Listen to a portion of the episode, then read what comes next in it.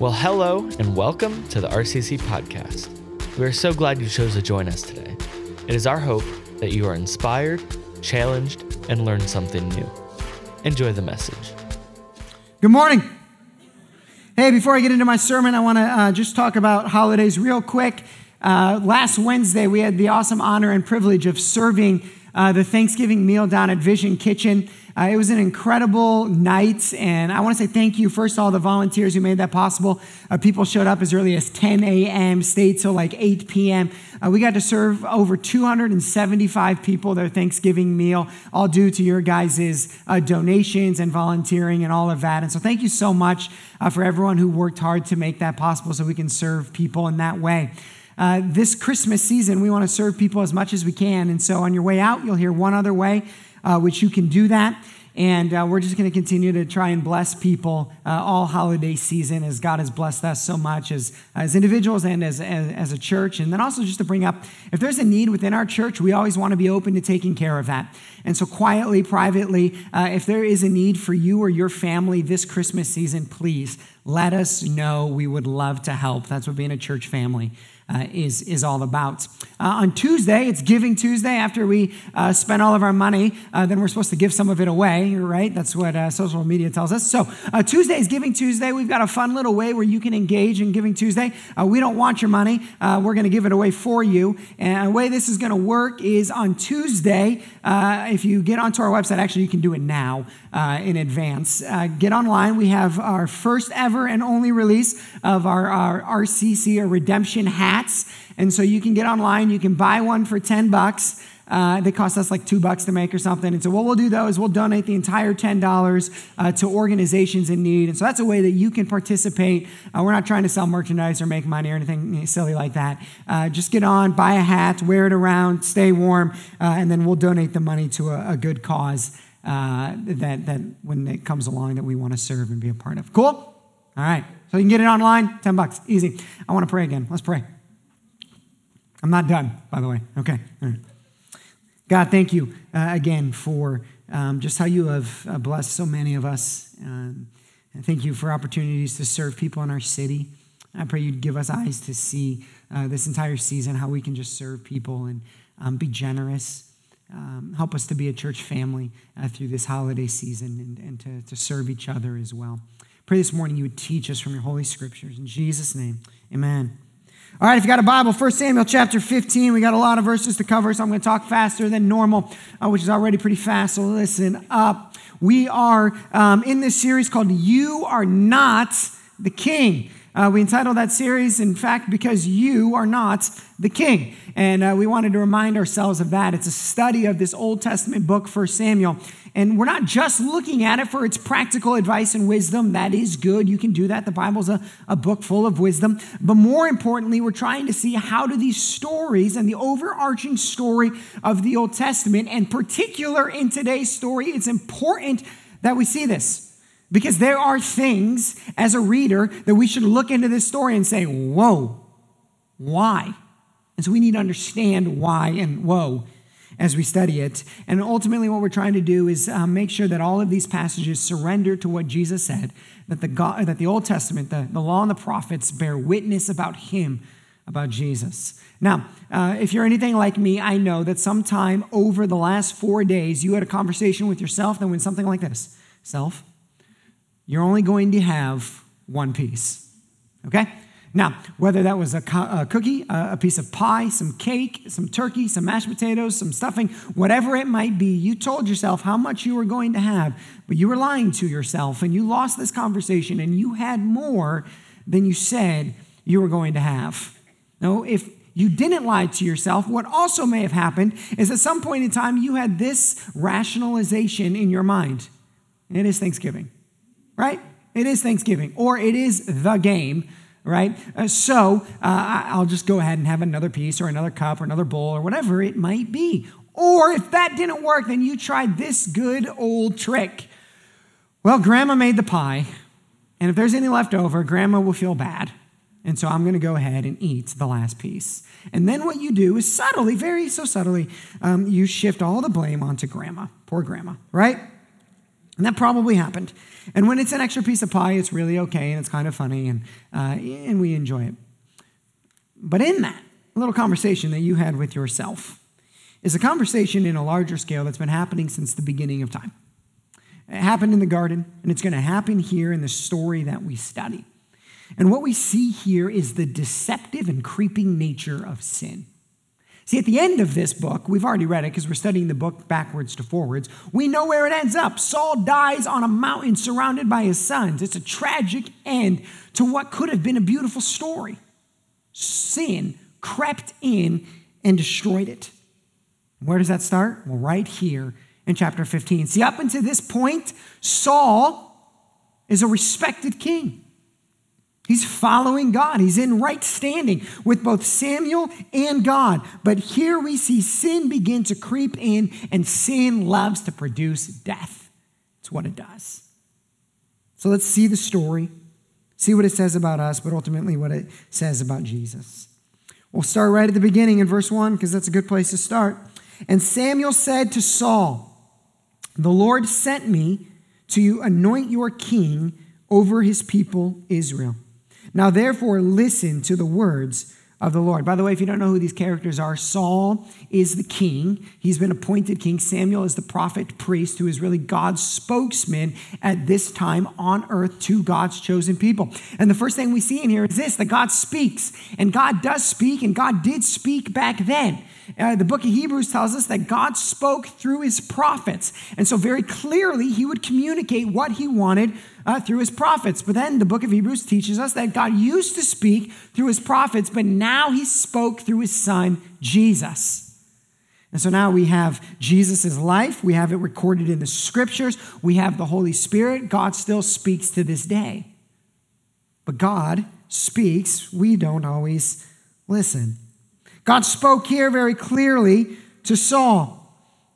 This is what he said Thus says the Lord of hosts. I have noted what Amalek did to Israel. God notes, He takes notes, He remembers, He doesn't forget. As much as we think at times, God, you forgot.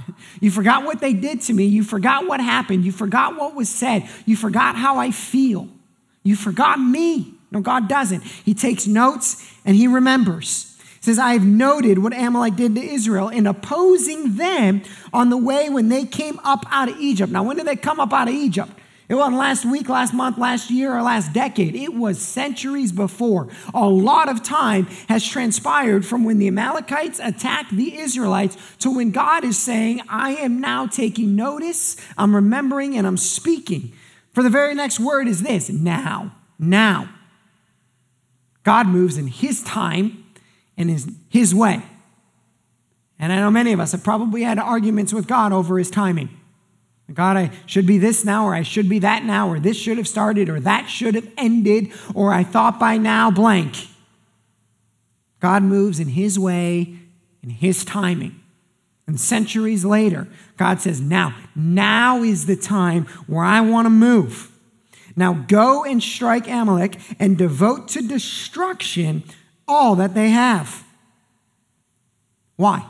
What do the Amalekites do? Well, it said that they opposed them, the Israelites, when they were coming up out of Egypt. But there's other scripture that would indicate to us uh, that really what is going on here is not just that the Amal- Amalekites, uh, Amalekites don't like the Israelites or they're anti Semitic or something like that. Uh, it's not just that they didn't like those people, there's something deeper going on. So, what the Amalekites wanted to do under the guidance of the enemy, Satan, is to um, uh, annihilate the Jewish people because if they did, then God's promise to Abraham that one day the whole earth would be blessed through him would not come to be. We have to remember what the Old Testament is about. You're not the king, it's not about you and me. We don't read the Old Testament and place ourselves in the, uh, in, in the characters, it's not about us. The Old Testament is about the carrying on of the Jewish line so that one day God's promise would come to be. So that one day, not just the Jewish people, but that all of creation and all of humanity and all of the world and every era and every person would be blessed through the line of Abraham. And so the entire story is a story of the Jewish people and the opposition against them and the sin that they engage in on their own, where it's almost like self sabotaging the line of Jesus. And so the Amalekites opposed the Jewish people because they knew that was the way to stop God's plan on earth. And God, because He's a just God, says destroy all that they have. Now, this term destroy or destruction or devote to destruction means utterly turn it over to God. Turn it over completely to God. It says, don't spare them, but kill both man and woman, child and infant, ox and sheep, camel and donkey. You're not reading the story correctly if it doesn't make you for a second stop back and go, whoa, whoa. This is the God of grace and mercy? This? Kill man and woman, child and infant, ox and sheep? And there's not even intellectual integrity in the examination of Scripture if we don't stop for a second and say, whew, it's intense. Now, if we think that we're the main character in this story, what does this give us permission to do? Go attack our enemies, take vengeance out on them. Uh, Unfortunately, you're not the king, and neither am I. And Jesus fulfills this when he says, What? Love your enemies, pray for them. So we have to see the greater purpose of what's happening here. What God is doing is preserving his line so that hope in Christ might come someday. That's the reason for his order. That's the reason for his instruction. It is a payment for sin that the Amalekites had committed, but it is a preservation of the line of Jesus. And so he gives a direct order to Saul this is what I want you to do. Ah, but Saul, like us, we're deceptive little folk. And so what happens? Saul comes up with his own solution, his own formula. Instead of God tells me and then I do, he changes it to God tells me, then I make some adjustments, and that'll work out. Maybe it's a formula you've tried. I've certainly tried it at times. God gives us an order or He gives instruction. We know what it is to obey, right? Either because we've read it in the scriptures uh, or because uh, we're uh, redeemed, we're in Christ, and the Holy Spirit is on us, and we know what the right thing to do is. Uh, and we hear God's order and we hear Him speak, and He tells us to take action, and we think, I'll do it up to the point I want to do it. But God, I've really been thinking about this. And if you look at it from my perspective, this would be the better way to do it. And we begin to reason with God. Well, that's what Saul's going to do. At the beginning, Saul defeated the Amalekites from Havilah as far as Shur, which is east of Egypt. And he took Agag, the king of the Amalekites, alive and devoted to destruction all the people with the edge of the sword. But Saul and the people spared Agag and the best of the sheep and of the oxen and of the fattened calf and the lambs and all that was good and would not utterly destroy them or completely turn them over to God. All that was despised and worthless, they devoted to destruction. In other words, God, I'm going to obey you up until the point where it might cost me something that I actually want, and that I'm going to go ahead and hold on to. That I'm not going to turn over to you. I'll turn over all of that which is easy to turn over, but I'll hold on to that which I most deeply treasure. So the best things they held on to. Now it's interesting that as we continue on with the story, Saul's motives are going to be revealed on why he would do this. But first, what happens in verse 10 is God speaks to Samuel. God's going to go speak to Samuel because Saul isn't listening. It's never good when God has to go speak to somebody else because we're not listening to what he says. Now, God will do this. He did it with David when he sinned, he sent Nathan. He did it to Peter when he sinned, he sent Paul. He did it to the Jewish and uh, Gentile believers uh, when they couldn't understand what the relationship between the two was supposed to look like in the New Testament, and so he kept sending more people. He sent Saul of Tarsus named Paul when the first disciples didn't understand that go meant go. And so we see this pattern throughout Scripture that if we don't listen to God's voice, he'll send somebody else or he'll speak to somebody else. This is what he says I regret that I have made Saul king, for he has turned back from following me and has not performed my commandments. And Samuel was angry, and he cried to the Lord all night. He grieved deeply. He grieved. What is he grieving over? He's grieving over his friend's sin. Eh, Saul is his friend to this point. He's grieving over the disobedience. He's grieving more so even than that of knowing what is going to happen. Knowing that, the, uh, uh, that Saul's disobedience is going to have great punishment. He says he cried to the Lord all night. Now, apparently, Saul or Samuel then went to bed and he w- wakes up in the morning and uh, he heads on to go have a conversation with Saul. It's a funny little conversation. And as we look at this conversation, we're going to see the deceptive nature of sin, how sin starts and wants to creep in. Verse 13, and Samuel came to Saul, and Saul said to him, Blessed be you to the Lord. In other words, greetings, brother. What's up, man? I have performed the commandment of the Lord. In other words, he sees him and he says, Man, I did it. I did exactly what I was told to do. Now, what do we know is true? No, you didn't. Which means there's only uh, there's two possibilities. The first possibility is that Saul is foolish enough to think, well, Samuel will never know, or he's not going to figure it out. Or the more likely possibility is this: Saul doesn't even realize that he's disobeyed. He's rationalized his sin. He's so deceived by, by what he's done, he doesn't even know he's done it. Doesn't even know. No. Perhaps there's been a time in your life when there's been something that the scripture tells us to do or not to do. Something that you know the Holy Spirit has prompted you to do or not to do. And you begin to engage in it, and this is uh, called the numbing of the conscience or eventually, it's like we don't even realize it's happening. It's not okay, but we think, oh, my conscience doesn't bother me anymore, so it must be, it must not be sin anymore. Right? And we've so deceived ourselves, like Saul, we don't even see it anymore. Sin has begun to creep in, it's begun to take a place in our heart. Now, Saul then when it's pointed out to him, does what I know, at least I am very good at. Maybe you are as well.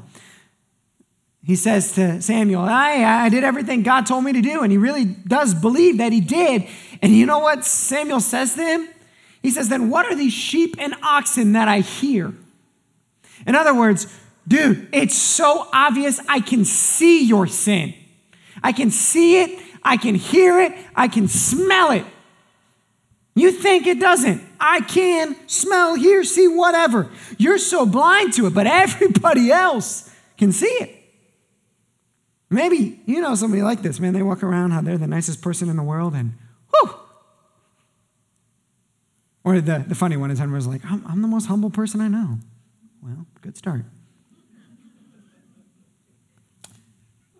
Sin creeps in and we, we don't forget, we don't even see it. But then, then what do we do next? When after Saul confronts him, what does Samuel or Samuel confronts Saul? What does he do? He begins to rationalize it.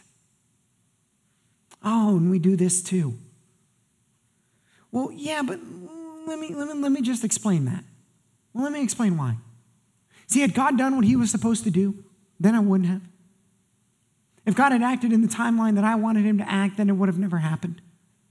Or, God, um, the problem is uh, what you don't, you just don't understand the whole situation, God. So let me explain it to you.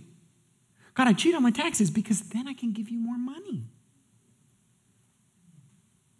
Or whatever else. And what we do is we begin to rationalize our sinful behavior, trying to find some type of good motive underneath that makes it okay. This is the trajectory, by the way, of sin. We become blind to it. We begin to rationalize it if it is pointed out to us.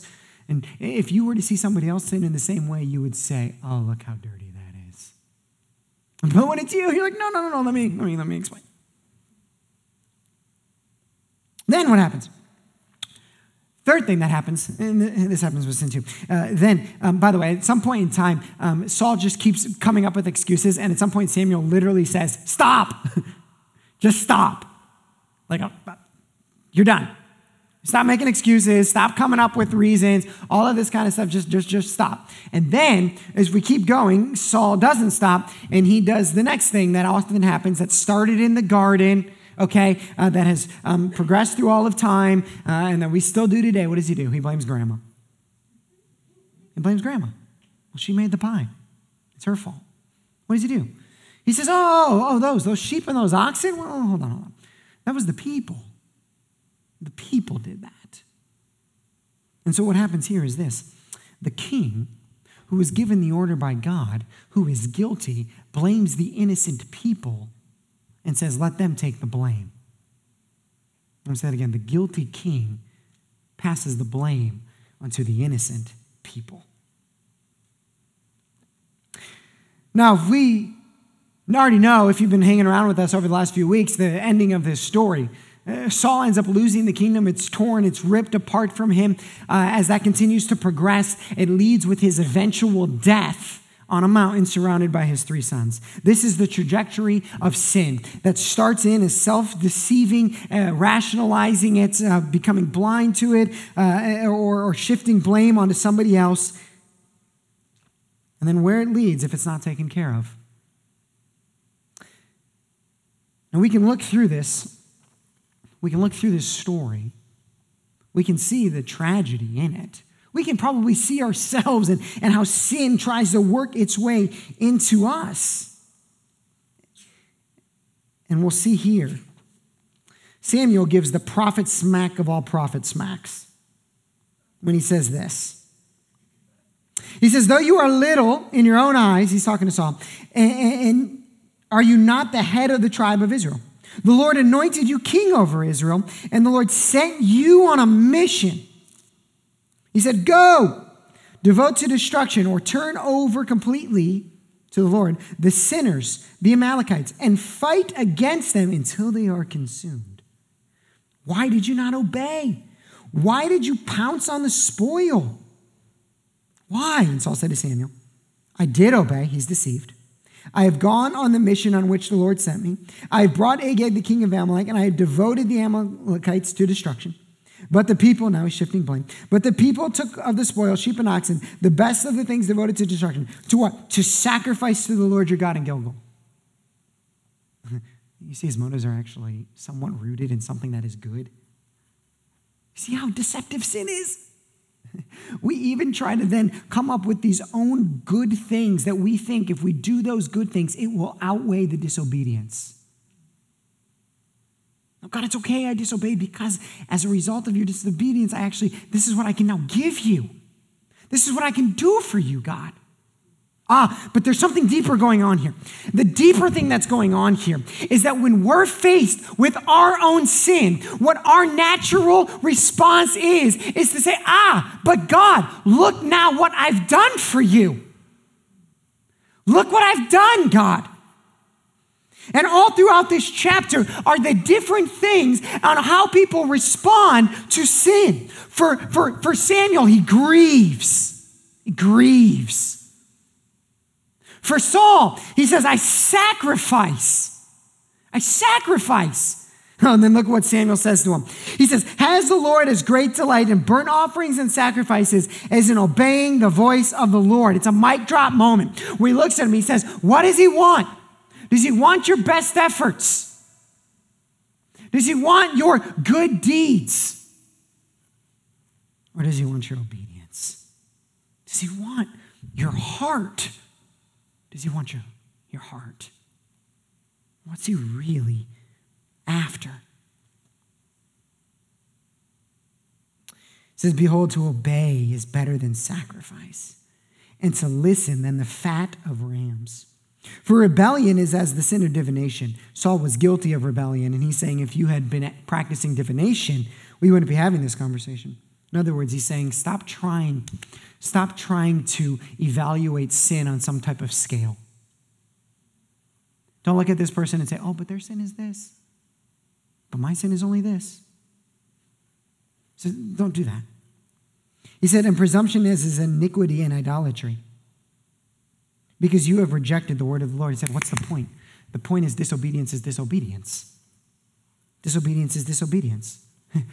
I listened to one speaker and he said, uh, If you think God has called you to Africa, right, or on a missions field, then you don't go. It's disobedience. If you think God has called you to stay and you go to Africa, guess what? It's disobedience. The point is not what was the action on the outside, it was, Am I being obedient? Is my heart His? What are we supposed to see in this story? What are we supposed to see? Because here's the deal if you read the story wrong, you walk away, and there's a few things and thoughts you might have. One, you might think that you have permission to attack any of your enemies. And God only knows how passages like this have been used to destroy people. How um, passages similar to this have been picked out and used in very ungodly ways. Fortunately, Jesus tells us what about our enemies? Oh, not to annihilate and to destroy them, but to do what? To love them, to pray for them, not to destroy them. That's a danger. That's a danger of reading it wrong. What's another danger of reading it wrong? Another danger of reading it wrong is to look into the story and to say this okay, where Saul failed, I won't. Where Saul failed, I won't. So where Saul was deceived, I won't be. Uh, where Saul rationalized, I won't. Where Saul shifted blame, I won't. Where Saul elevated sacrifice over obedience, I won't.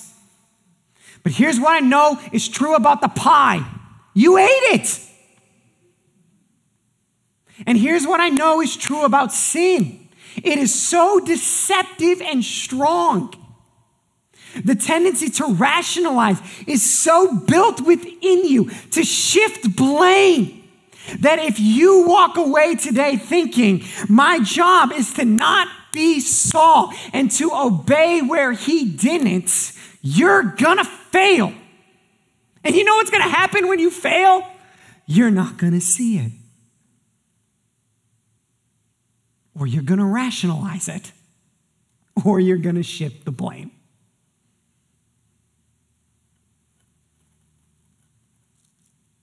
Because that's what the human heart does.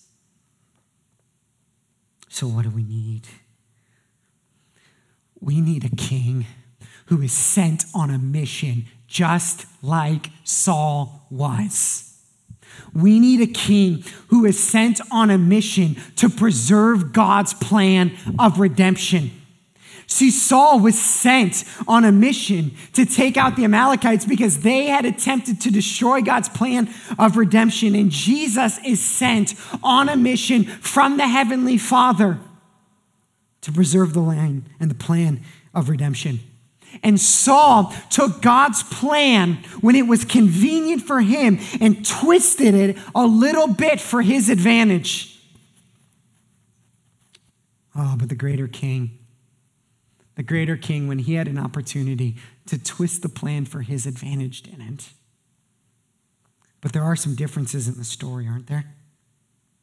See, why was Saul sent? What was he sent to do? To do what for the sinner? To destroy them, to see them consumed.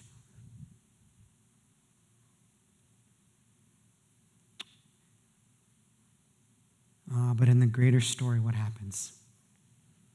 In the lesser story, Saul, he took his own guilt and put it on the people. What of the greater story? What of the greater story? The greater king comes not to destroy the sinner and to cast his guilt on them, but to take their guilt on himself. And something, because God is a God of justice, something has to be utterly destroyed and something has to be fully consumed. And something is. Something is. And in the greater story, it's the king himself. The king himself is fully destroyed. The king himself is fully consumed. Consumed by what? Destroyed by what? By God's wrath as a payment for what? For my sin, for your sin.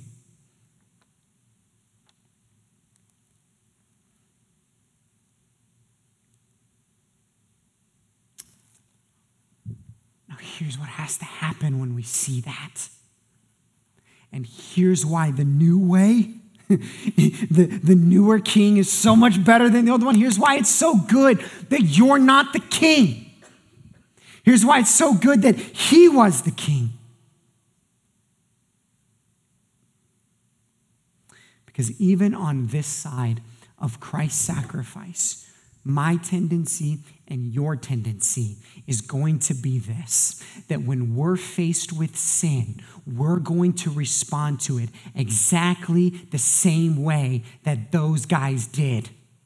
Even though even though the mission was sent by a different king, our human heart is the same this side of Jesus as it was previous to Jesus, which means our tendency is going to be to respond to sin just like they did. And it's two ways. One, we're going to grieve in it. We're going to grieve in it. Or secondly, we're going to try and sacrifice our way out of it. It's the natural inclination of the human heart. But what's the point of the story? Two things happen after this that we know. First is Jesus pays all of the sacrifices so you and I don't have to anymore. Which means this that every time you and I sin, and our thought is, ah, but God, I'll sacrifice. I'll sacrifice. Now, we don't say it that way. We say, now I'll be good. Now I'll be nice. Now I'll give money. Now I'll serve. Now I'll fill in the blank.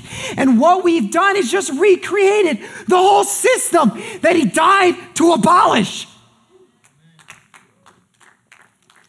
Or what do we do? What do we do? We take it upon ourselves to grieve. Oh, God. Oh,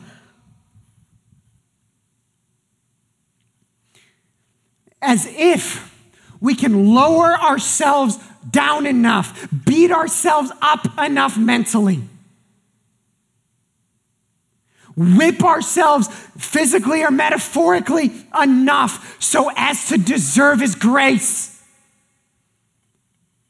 It's just another form of the same thing. But you know what's worse?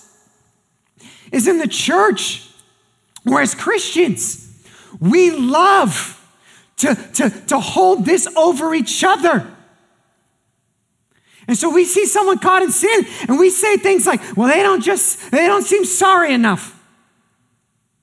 I haven't, I haven't seen them beat themselves up enough yet. Christ was beat up on the cross, so you don't have to be. It's the whole point. It's the whole point that he was the sacrifice.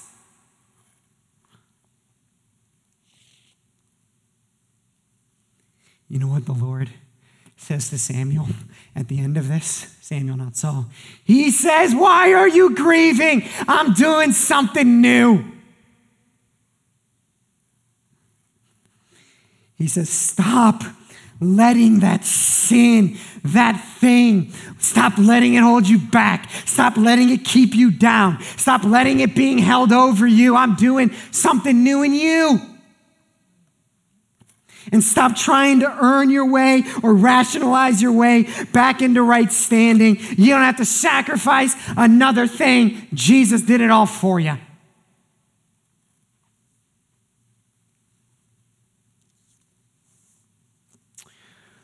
We're going to take communion and we're going to sing that song again. And I would encourage you to examine the words that you sang before I preached. But let them hit you in a new way. Because there were words that you sang that I think you might have sung, but you don't fully believe. But when you sing them again, I hope you do. As we take communion today, I would hope you would do two things. Go ahead and pull it out.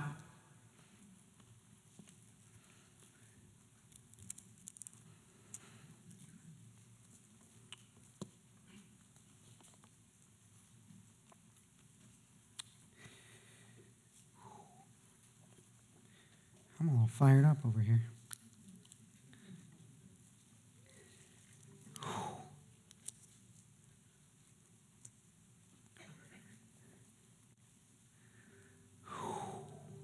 I'm fired up because I don't have to sit in my sin for a second.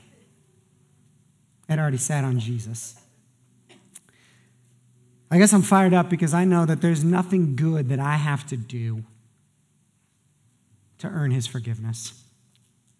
And I'm tired of playing a game, some internal scorecard of my bad versus my good. Because I keep losing. but he already won for me. So here's what I would encourage you to do remember the, um, the bread, the wafer represents the body of Christ broken. The, the juice represents his blood poured out, spilled for us. Him consumed, destroyed for you and I. Two things as you take this on your own. First, first, ask him. Ask him if you are being deceived by sin right now. If there's something you're rationalizing, if there's something that you're shifting blame on. Ask Him to reveal it, give it to Him, and grieve no more. And then, secondly, celebrate. Celebrate what He did for you. Thank Him for being consumed so you wouldn't have to be. We hope you were inspired, challenged, and learned something new. For more information about our church, visit our website at redemptioncitychurch.tv. Have a great week.